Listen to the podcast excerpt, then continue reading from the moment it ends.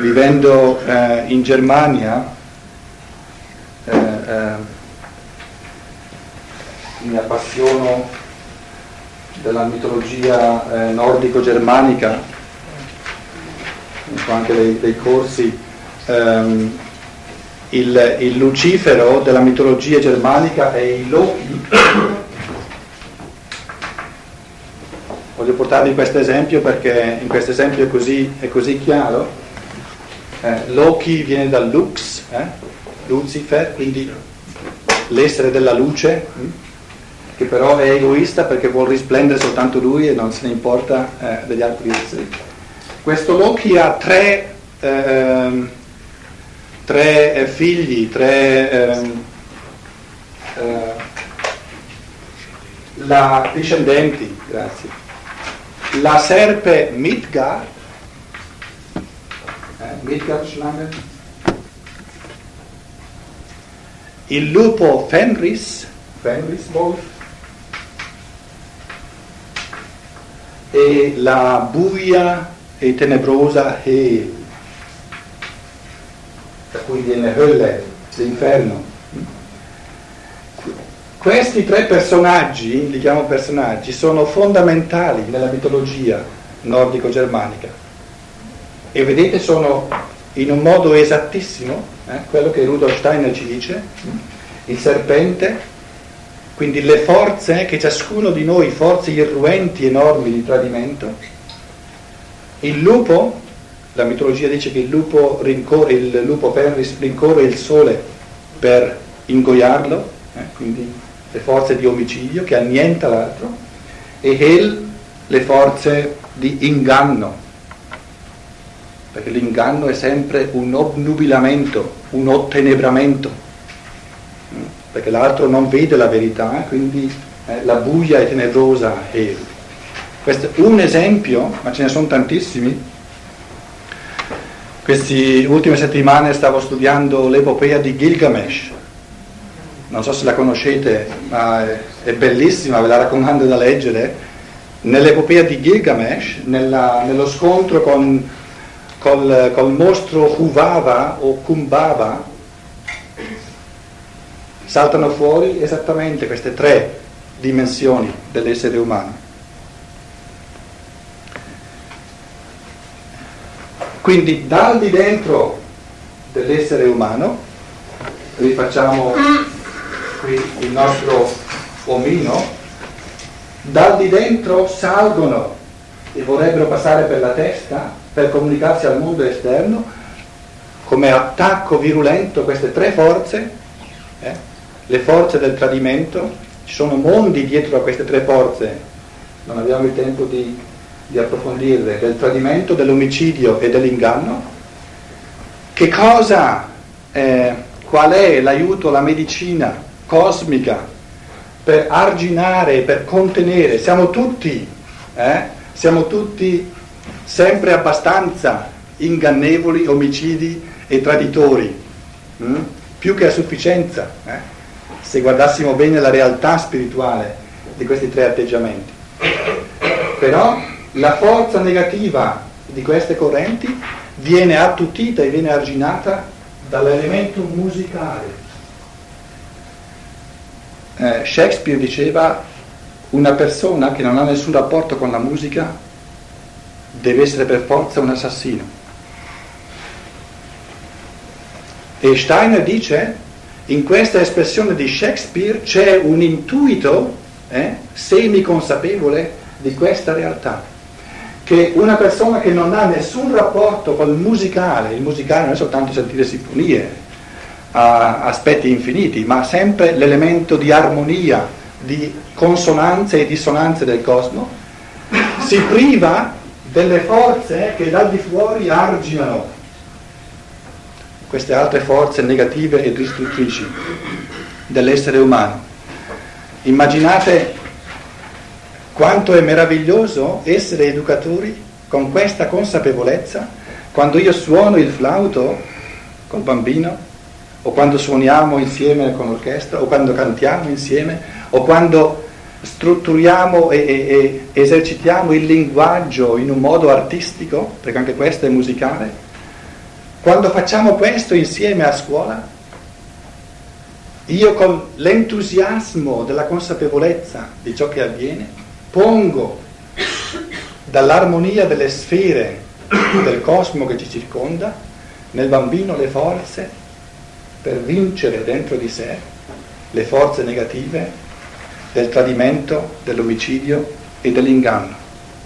E da questo entusiasmo di ciò che musicalmente e nell'elemento musicale si costruisce col bambino, si creano i fondamenti per tutte le sue vite future.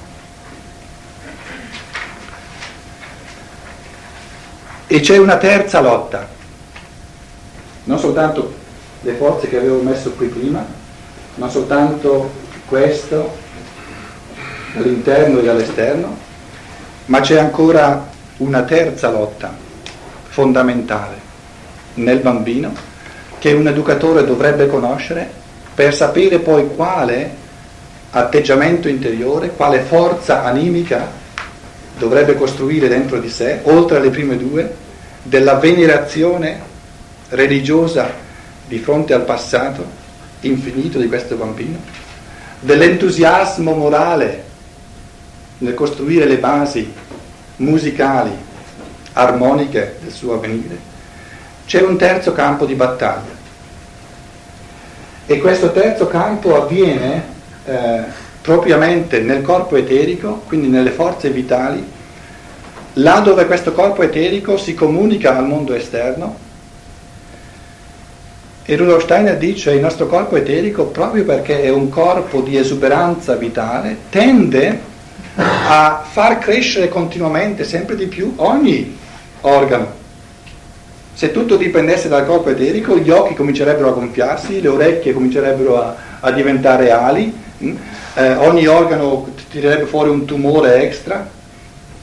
Quindi è nella natura del corpo eterico questo voler espandere e far eh, sfumare quasi il nostro essere nell'essere del cosmo. Qual è la forza che pone argine a questo voler confluire e quindi perdersi nel cosmo? E qui Rudolf Steiner da, fa delle riflessioni che io trovo così meravigliose perché ci fanno capire la natura più profonda e più intima, la natura ultima del mistero della pittura da un lato e del mistero dell'euritmia dall'altro. L'euritmia è l'arte del movimento nella quale il corpo fisico imita i movimenti che il corpo eterico fa quando noi parliamo, detto in parole molto povere. L'euritmia è l'arte in cui, nella quale il corpo fisico imita quei movimenti che di fatti, che sono veri e reali nel corpo eterico, solo che sono invisibili, che il corpo eterico in noi fa quando noi parliamo. Ora, se non ci fosse la pittura e se non ci fosse l'euritmia, tutto il nostro organismo e soprattutto l'organismo del bambino tenderebbe a fare movimenti con le mani e con i piedi in tutte le direzioni che andrebbero molto più lontano di dove devono andare e che ingrandirebbero il nostro essere fino a farlo confluire e annientare nel cosmo. E Steiner dice ogni volta che nella pittura il movimento viene contenuto e controllato e ogni volta che nell'euritmia il movimento viene armonizzato insieme ad altri movimenti, si pongono nel bambino le forze che contengono, che smussano, che attutiscono questa tendenza a voler defluire nel cosmo. E dice quando il maestro vede il movimento di un bambino che dipinge, che è ancora insicuro, se questa mano dovesse andare del tutto liberamente, per esempio quando un bambino ha delle convulsioni, farebbe i movimenti che fa il corpo eterico quando ci fa confluire nel cosmo e ci annienta. Il tentativo del bambino di fermare la mano e ancora di più l'aiuto che il maestro gli dà a contornare, quindi a rendere armonico la linea o la superficie del colore, dice Rudolf Steiner, è inimmaginabile la somma di forze che si comunicano dal maestro al bambino in questo processo, sia della pittura sia dell'euritmia, che lo rendono capace di arginare questa forza, questa tendenza del corpo eterico di confluire nel cosmo. E terza, il terzo atteggiamento animico, il terzo sentimento pedagogico fondamentale, per poter fare questo, Steiner lo chiama la capacità di protezione cioè che il maestro sappia che il suo compito è di proteggere il bambino da questo pericolo, da questa tendenza a defluire nel cosmo. E questa capacità di protezione, di custodire l'elemento del bambino, questa capacità che sa che l'essere umano che entra nella realtà della terra è esposto a delle forze molto negative, dalle quali bisogna custodirlo, questa capacità è una imitazione dell'atteggiamento dell'angelo custode, dell'angelo che custodisce, quindi anche, che anche preserva il bambino dai pericoli ai quali potrebbe essere esposto. Questo sentimento di protezione che si pone nel presente, quindi non tanto la mia borsa non è stata protetta. Non fa niente. Grazie.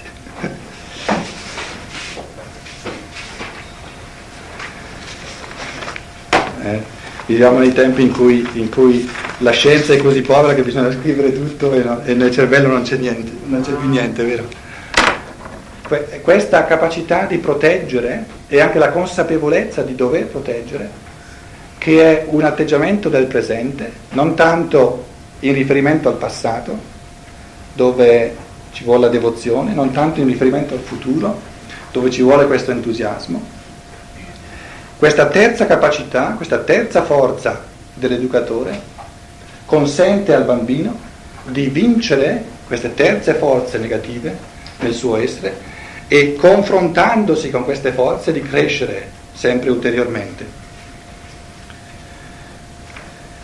Questo in, eh, in brevissima sintesi, alcuni elementi, eh, come vi dicevo, di, sono tutti in una conferenza, in particolare di Rudolf Steiner. Visto che eh, il tempo è piuttosto eh, avanzato e vorrei volentieri, siccome l'educazione non è una questione di eh, eh, di disquisizioni accademiche teoriche, ma di vita concreta, forse sarà bene che io concludo e che poi magari se vogliamo dedicare ancora qualche minuto allo scambio sarebbe bello sentire anche la voce di qualcun altro, qualcuno che magari ha più esperienza in questo campo. E per concludere direi questo. Che cos'è la religione del maestro? La religione dell'insegnante, dell'educatore è il bambino. Per un educatore non c'è niente di più sacro, niente di più religioso, niente di più sublime che la realtà spirituale, animica e corporea del bambino che ha davanti a sé. E questa consapevolezza che il bambino, quindi non dei principi pedagogici, ma il bambino che ha davanti a sé è la sua religione, quindi il punto di riferimento della sua adorazione. Se il maestro ha questo atteggiamento religioso, è chiaro che comunicherà anche al bambino e rafforzerà nel bambino la dimensione religiosa. E se, se, il bambino è la religione del maestro, che cos'è la morale del maestro. La morale del maestro è il suo rapporto col bambino. La somma della moralità dell'essere educatore è la realtà stessa, sacra e morale, altissimamente morale e etica, della qualità e del tipo di rapporto che il maestro stabilisce col bambino, rapporto vivente e nutrito di giorno in giorno. Quindi vedete che la dimensione intellettuale delle, delle nozioni intellettuali che il maestro porta nella sua testa è quasi del tutto insignificante agli effetti di una educazione vera e profonda. Se la religione del, dell'educatore è il bambino, se la morale dell'educatore è il suo rapporto col bambino,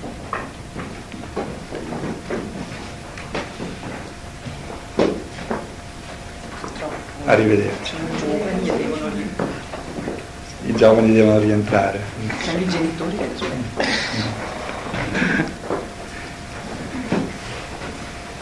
Se la religione dell'educatore è il bambino, se la morale dell'educatore è il rapporto suo col bambino, l'arte dell'educatore, e educare è un'arte, non è una scienza, che cos'è l'arte dell'educatore?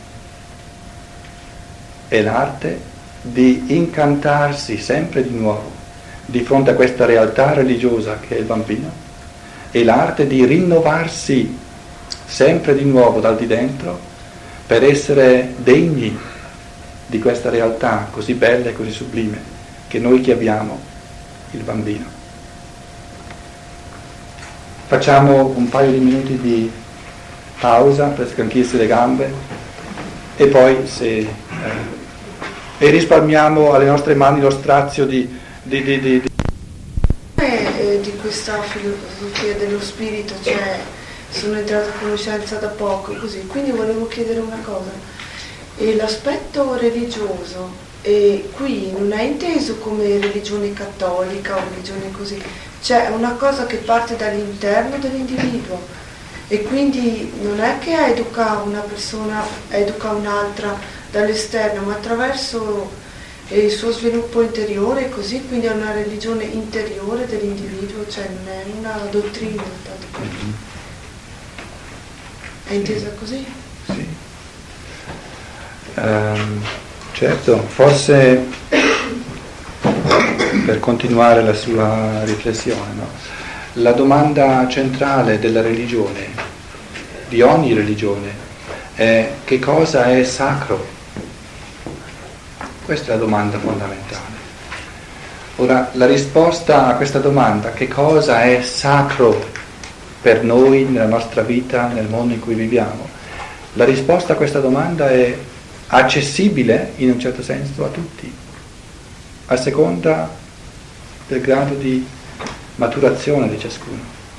Se uno chiedesse a lei che cosa è sacro, cosa risponderebbe? Beh, in questo momento forse mia figlia, però e a proposito di quello, siccome ho dieci mesi, lei, lei, ha detto l'educazione da 1 a 7 anni e io non ci sono. No, da 0, no, no, no.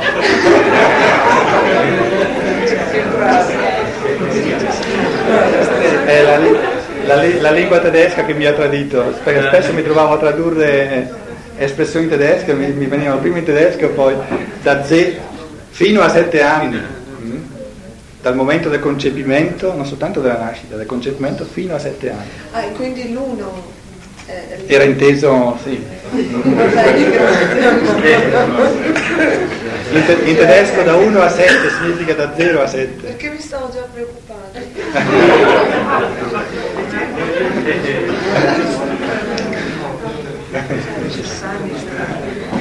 Comunque il suo bambino di sicuro non è ancora in grado di rubare. No.